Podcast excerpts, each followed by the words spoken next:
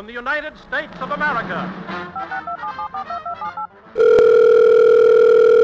Hi, you have reached the Dekahedron RPG Cast feedback line. Just start talking at the sign of the tone. Hey Joe, Jason here. Enjoyed listening to Bloodport Isle, and I would like to hear more about your other campaign worlds. Great episode. Keep up the great job. That is Jason from the Nerds RPG Variety Cast, which is a great podcast. You should give it a listen. Links are in the show notes. Anyway, hi Jason. Thanks for that nice comment. This question back at you though. Do you want to know more about Bloodport Island? I actually had a, an idea for an episode where I have someone who doesn't know about the setting, which is pretty much everybody, ask me questions about it, like things they want to know. You know, I don't know. And that's that's the whole purpose of the episode, because how do I know what the what a would be player wants to know? Like what do the Dunya look like or who are their gods or well, whatever, you know? Tried to record an episode like this with James, but because I always use him as a sounding board when I'm developing these worlds and everything, he knows too much and he didn't really want to know. I mean, yeah, he didn't really know what to ask. And so uh, he suggested I find someone else. So that is what I'm doing. If you are interested, any of you listening, Jason, anyone, anyone at all, we can set up a time and to record for probably less than an hour. I, I don't spend that long on the mic. Your part is easy. Ask me the questions that you think a new player would want to know about the setting before they started playing, and I'll just answer them. Very conversational. Anyway, thanks for that feedback, Jason. Hey, it's uh, Daniel from Red Keep again, calling in, like I said, about the D&D movie, which I really, really enjoyed. I just, I just, I'm not done listening yet, but it's just funny because your favorite character is the character I disliked the most. So I think it's really interesting. So I wanted to call in before I hear the reasons why you like the character so much. But I just felt like I don't love a character who doesn't seem to give a heck. So, uh, and that was that character. Like she doesn't, she's like, whatever, I'm a druid. I don't know. I don't love that attitude. I guess that's a very common thing now and very common trope, but it just, it, it turns me off to characters. So, but I will say that's the character I'd want to play if I was playing it in the game because that type of druid that literally just can shape change, but can do it a lot and doesn't have any other like spells and stuff to me is so much more interesting than the modern druid or even the original druid that's basically a, a spellcaster that can sometimes change into monsters. I just love the shape changing ability. I thought it was done really well. So uh, yeah, I think she's my favorite character I'd want to play, but my least favorite in the movie. I don't know. I think maybe it's the, the you haven't got to him yet, but the paladin might have been my favorite character, even though he was an NPC. I'm sure you're going to say that as well because he was just so perfectly paladin Oh God, so good. Anyways, movie was great. I'm uh, I just want to call in while I'm in a space that I can call, and I'll uh, continue listening to the rest of the podcast.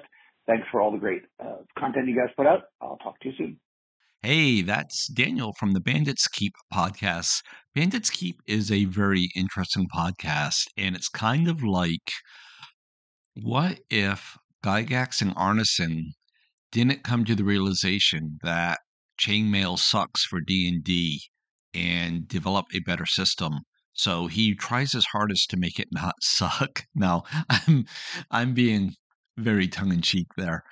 Um, Daniel has a passion for chainmail, and even though it was just thrown into the D and D books as a marketing ploy, and no one ever seriously used it that way, Daniel is bound and determined to make it work listening to it has been very educational. I, I love his podcast. I love listening to it. And the more I listen to it, the more I come to the realization that, yeah, that's not the way I want to play. But I still enjoy the podcast. So I do recommend it.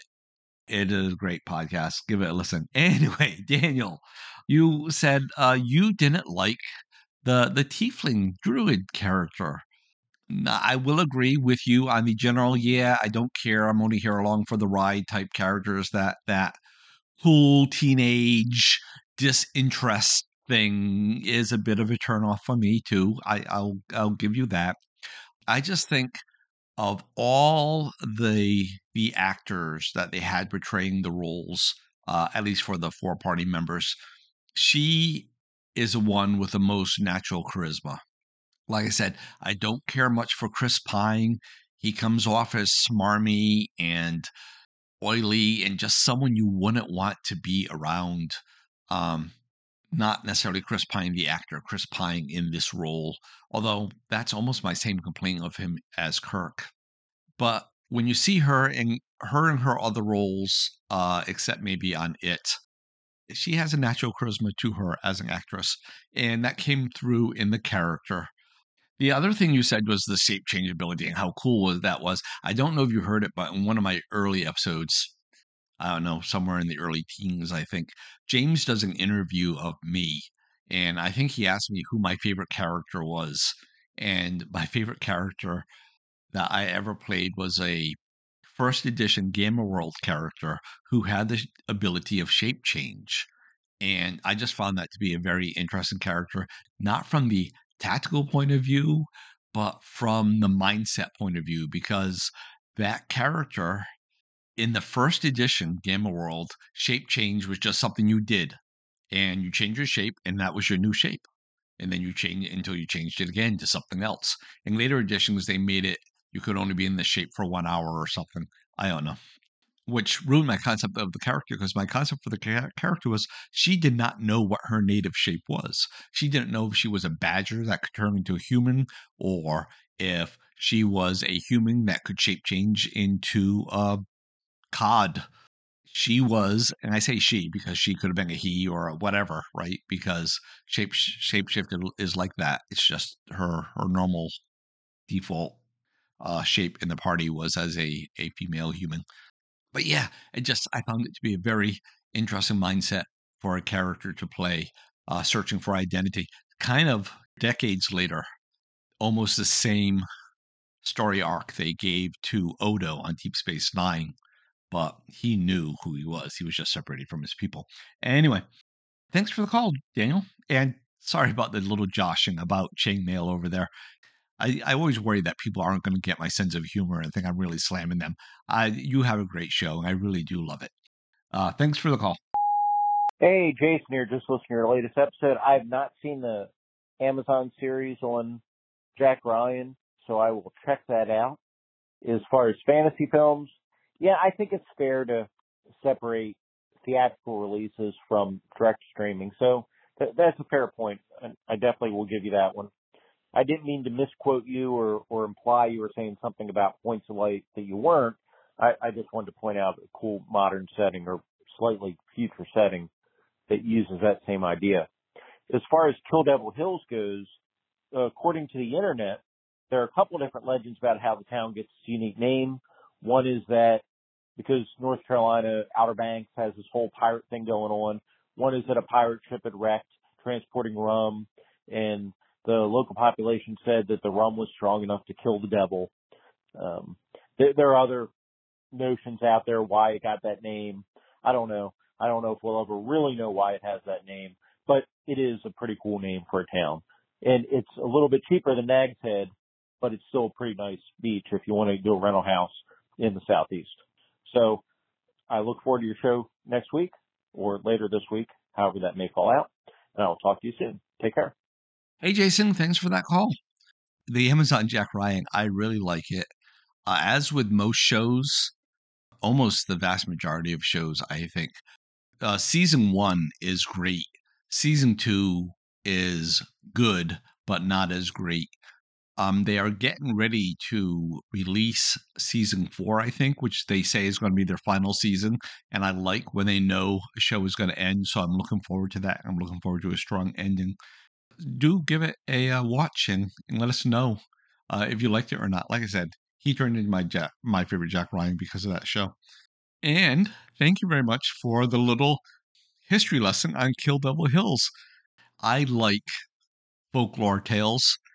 I guess they are the urban legend of the earlier days, and sometimes they're more interesting than what the actual history might be.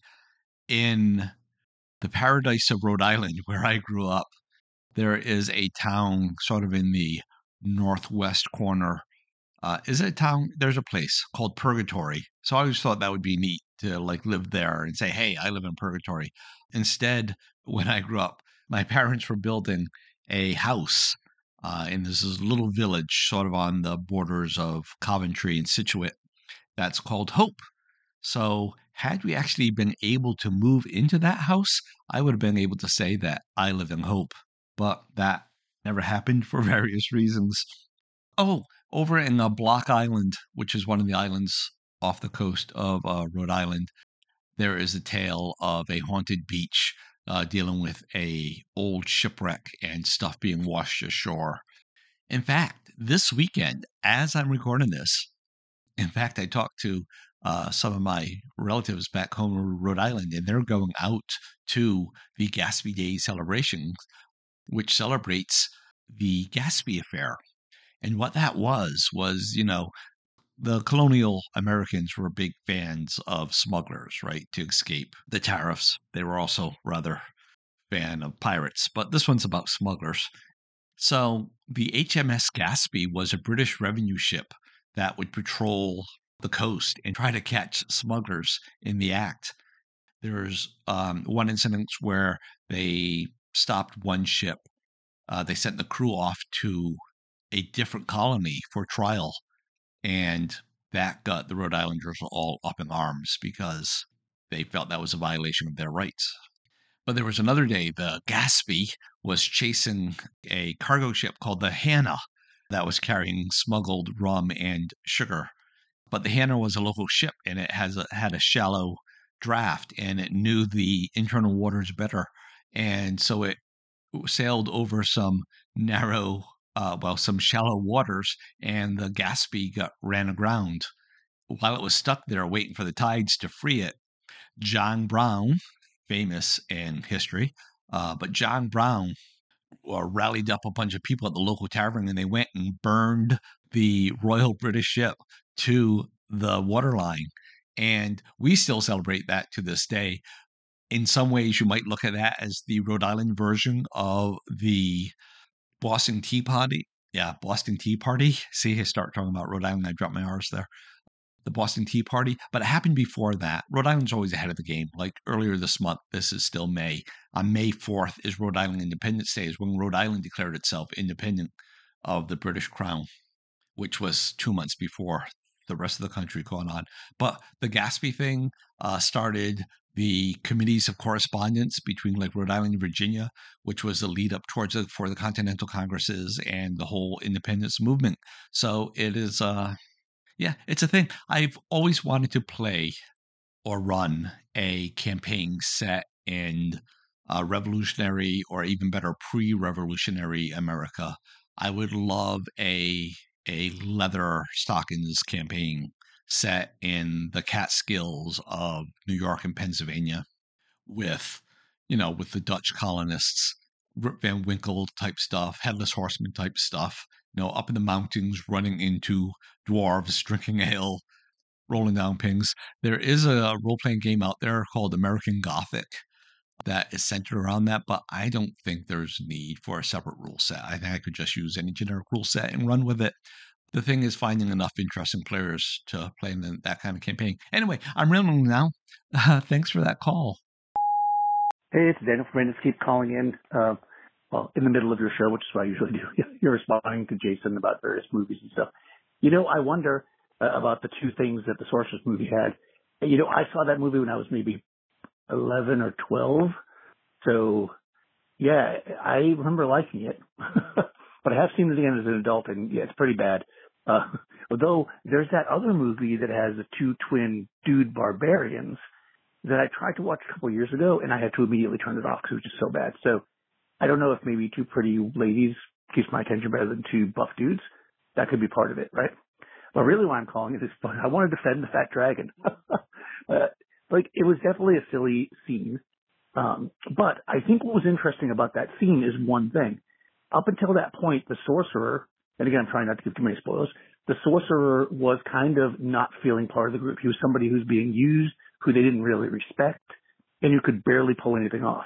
But then in that scene with the dragon, through the, the Chris Pine's character being the leader, they realized, you know what, your abilities are useful. And they had him do something, use his ability, that basically saved them. So, and they work together as a team, including the fighter uh, character as well, the, the female fighter. So I think that that scene, maybe the dragon itself didn't have to be fat and silly, but the scene itself was useful for that reason. It also showed, hey, sometimes you got to run away. And I think that's true in games. I think if they were to show a real powerful dragon flying through the air outside, it just would have slaughtered the party. And I don't think that would have been as exciting. So while I think it was a little silly and I'm not super into silly things, I, uh, I feel like it did have its point. Hey, Daniel, thanks for that call. And on behalf of the Fat Dragon, thank you for the defense. I, will also say that that scene serves another great purpose, which is if you're a person who can't make it through a full movie without having to pee, the second you see the fat dragon show up, it's a great spot to go pee and then come back, and you won't miss anything other than what Daniel just said. And you already know that now because you just heard it. So uh, that's another great purpose for that scene. Um, yeah, I was going to say, I don't think James or Jason said that they hated that scene and it shouldn't be, but no, I think they did. I said you could cut it out and you wouldn't miss much. But yeah, see, I agree that there has to be a dragging. I also think you're right that if it was a, a dragging, it's all its glory, they would have been toast and it would have been a very short scene. It would have been the end of the movie. So then the other option is maybe a dragon that they befriend. Um, except I think that's kind of been done before, and that might be kind of overplayed. Yeah. Maybe this was the only way to work in a dragon. Yeah, I don't know. Anyway, thank you very much for your insights there, Daniel.